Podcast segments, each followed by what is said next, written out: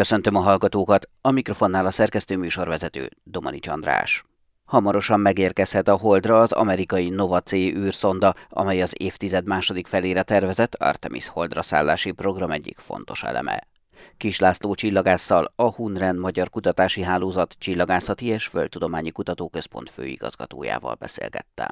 Ugye az Intuitive Machines nevű cégnek, a, mi a NASA által megbízott egyik komerciális, tehát kereskedelmi szolgáltató űrvállalatnak a, a próbálkozása arra, hogy 1972 után az Apollo 17 misszió lezártát követően most már 52 évvel később az Egyesült Államok ismét képes legyen végrehajtani egy sima leszállást Holdunk felszínén. Az egész egy jóval nagyobb képnek a része, a 2018-ban stratégiai célként az Amerikai Egyesült Államok által megfogalmazott holdra való visszatérés egyik kisegítő szolgáltatásának a fejlesztése séről szól az egész. Ugye az Artemis program az arról szól, hogy a holdra való emberes visszatérés az több mint 50 évvel később ismét kiemelt fontosságot kapott a döntéshozók szemében. A Nova C egyébként egy nagyon érdekes területre próbál meg leszállni, az egész misszió egyébként önmagában is nagyon érdekes, ugye gyakorlatilag egy Falcon 9 rakétával elindult, és bő egy héttel később meg is érkezik a Holdhoz, tehát egy közvetlen járatot biztosít az égi kísérőnköz. Néhány kört megtesz majd a Hold körüli pályán, és akkor a legvégén a cél az az, hogy nagyjából 100 kilós leszálló egység, tehát egy ilyen kicsit túlsúlyosabb emberrel összevethető tömegű eszköz leszálljon, a Hold déli pólusától nagyjából 300 kilométerre egy Manapert A jelzésű kráter közvetlen közelébe. Ha mindez sikerrel jár, akkor lesz benne egy csomó historic first, tehát történelmi elsőség, Ennyire közel a déli pólushoz még soha ember készítette jármű nem szállt le. Az indiaiak több mint kétszer messzebb szálltak le tavaly augusztusban. Lesz egy olyan kis kísérlet a, a, a Nova c ahol egy ilyen kis külső kamerát kidobnak, ami a leszállást fogja majd nézni, készít róla felvételeket, és aztán egy wifi kapcsolattal átsugározza a leszálló egységre, és akkor mi itt a Földön is utólag megnézhetjük, hogy hogy történt a leszállás. Vizsgálni fogják a felszálló pornak a mennyiségét, a visszahullásának a sebességét, egyáltalán mi történik. Lesznek mindenféle sztereokamerás kísérletek, tehát a 100 kilóba belefért összesen 6 NASA által is támogatott amerikai egyetemek, kutatóhelyek által megépített kísérlet. Tehát ha mindez szépen működik, akkor még ebben a hónapban, február 22-én, 23-án valamikor még a pontos leszállási időpont nincs meghatározva, akkor Amerika ismét visszatér a Holdra, és egy nagyon fontos lépést tesz afelé, hogy kiépítsen egy hold köré épülő magángazdaságot, természetesen állami finanszírozással fölgyorsítva a fejlődést. Említette az Artemis programot, ez ugye az Egyesült Államok visszatérése a Holdra.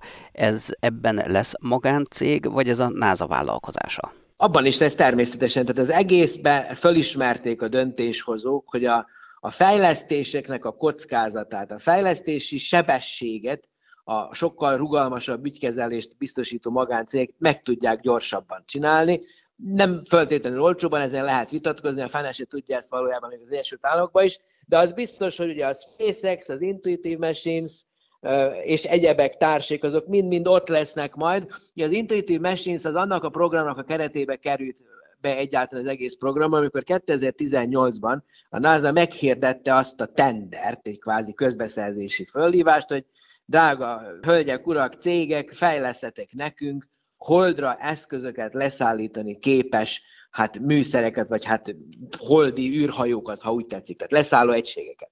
És akkor ebben a fölhívásban ugye az Intuitive Machines volt a négy nyertes egyik, aztán az egyik ki is szállt, és akkor hárma maradtak a versenybe, és akkor ők most azok, akik megpróbálják demonstrálni azt, hogy igen, adjatok nekünk egy megrendelést, hogy ebben az esetben hogy a NASA 77 millió dollárt adott számukra, hogy juttassák el ezt a 100 kilós hasznos terhet a hold felszínére. Ők kifejlesztették hozzá magát a leszálló egységet, amire föl lehetett pakolni a hat különböző kísérletnek a műszereit, és akkor most azt fogják majd remélhetőleg sikerrel demonstrálni, hogy ezt tényleg meg tudják csinálni. Nincs fölkészítve a műszeregyüttes arra, hogy túlélje a holdi éjszakát, Ugye a Holdon két hétig van nappal, két hétig van éjszaka, a Hold rendkívül lassú tengelykörüli forgásának köszönhetően, ami ugye pont megegyezik a földkörüli keringésnek az idejével. Tehát amikor majd leszáll, ha sikerrel történik a dolog, akkor lesz nagyjából kilenc napja a holdi nappal során, hogy elvégezzék a kísérleteket. A tervek szerint nem fogja túlélni az éjszakát, tehát abba a kilenc napba, amit csak lehet, megcsinálnak, ami belefér, vagy kifér a csövön, azt mind meg fogják csinálni. Még egyszer, hol 300 kilométerre a hold déli pólisvidékétől. Ez egy olyan terület egyébként, ami az emberes Artemis holdra szállás jelenleg létező 13 föltételezett lehetséges helyszínek közül az egyik.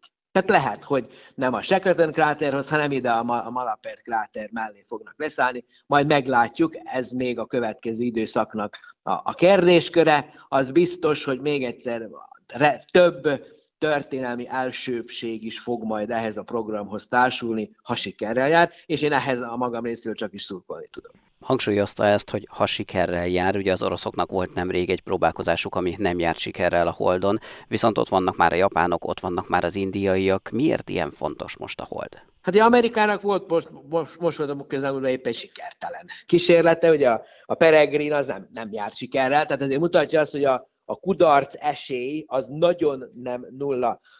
Hát, hogy miért is újult meg ennyire az érdeklődés a hold iránt, mondhatnánk azt is, hogy a klasszikus idézetet, hogy miért kell megmászni a Himaláját, ami azért, mert ott van.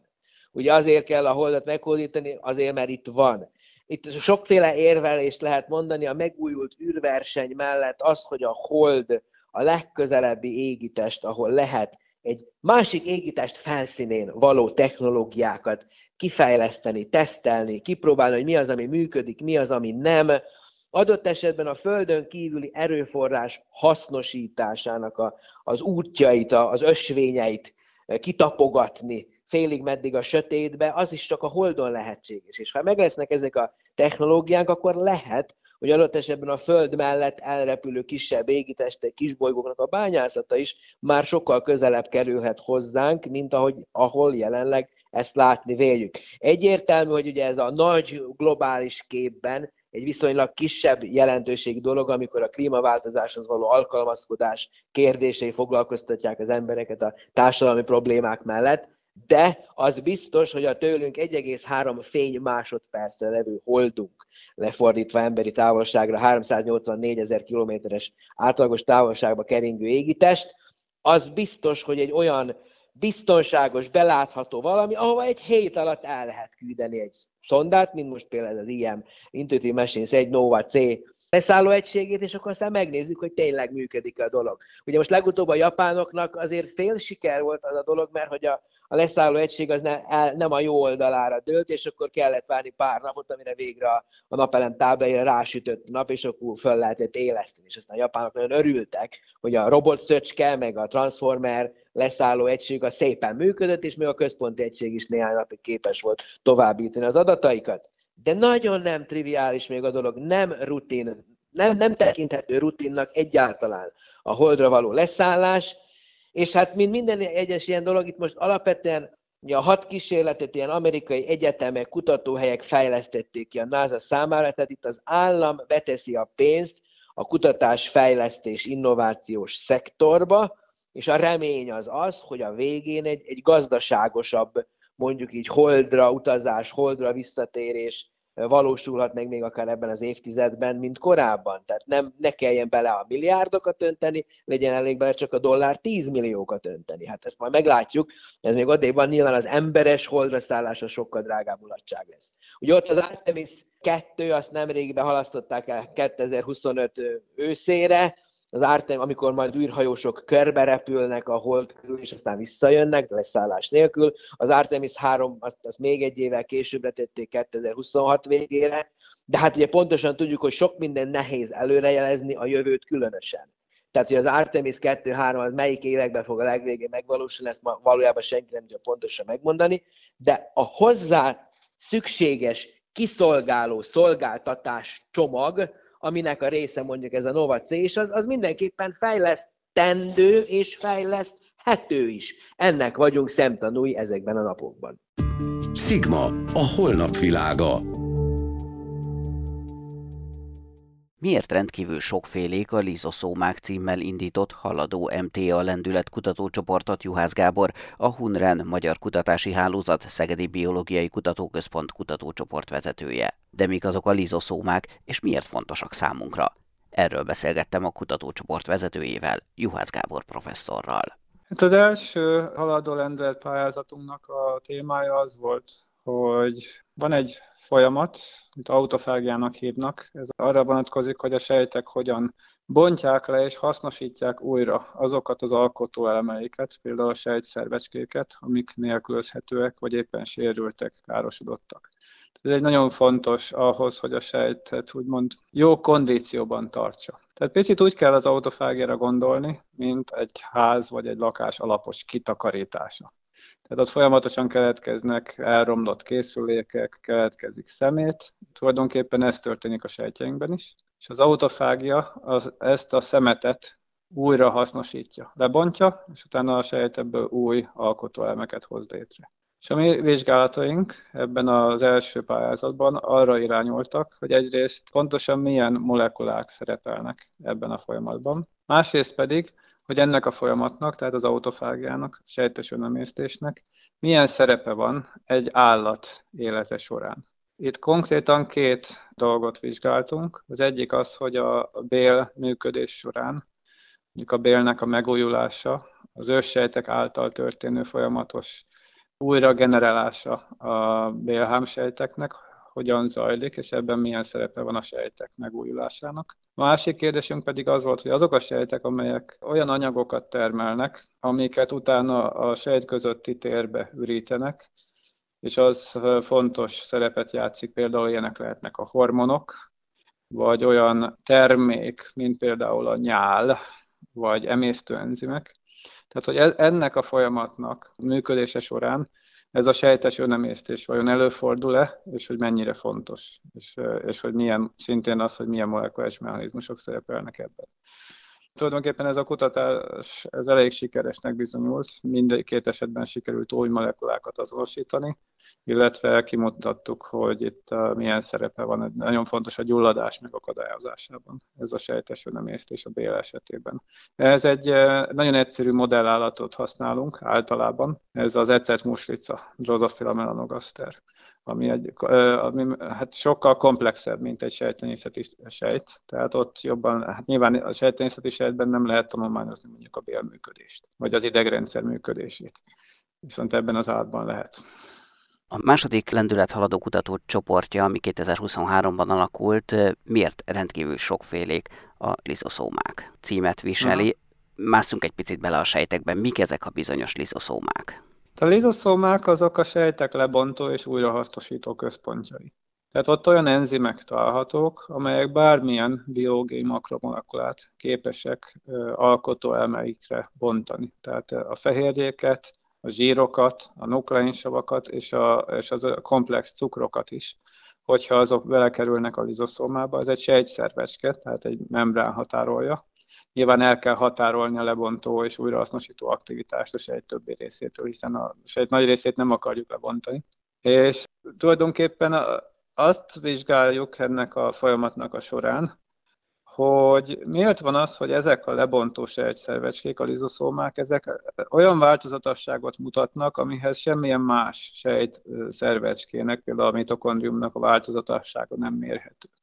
Tehát itt feltehetően ilyen aktivitási ciklusok működnek az egyes lizoszomák szintjén, és ugye amikor lebontandó, újrahasznosítandó anyag érkezik, szállító kis sejtszervecskék, vezikulák révén, amik a lizoszomákkal egyesülnek, igazából akkor aktiválódnak ezek a sejtszervecskék, akkor indul be a bontás, ami egyébként savas pH-n zajlik. Tehát a savas kell, hogy legyen a lizoszomának a beltartalma aminek a fenntartása, tehát az, hogy savas legyen folyamatosan ennek a lizoszomáknak a belseje, az rengeteg energiát, ATP-t igényel.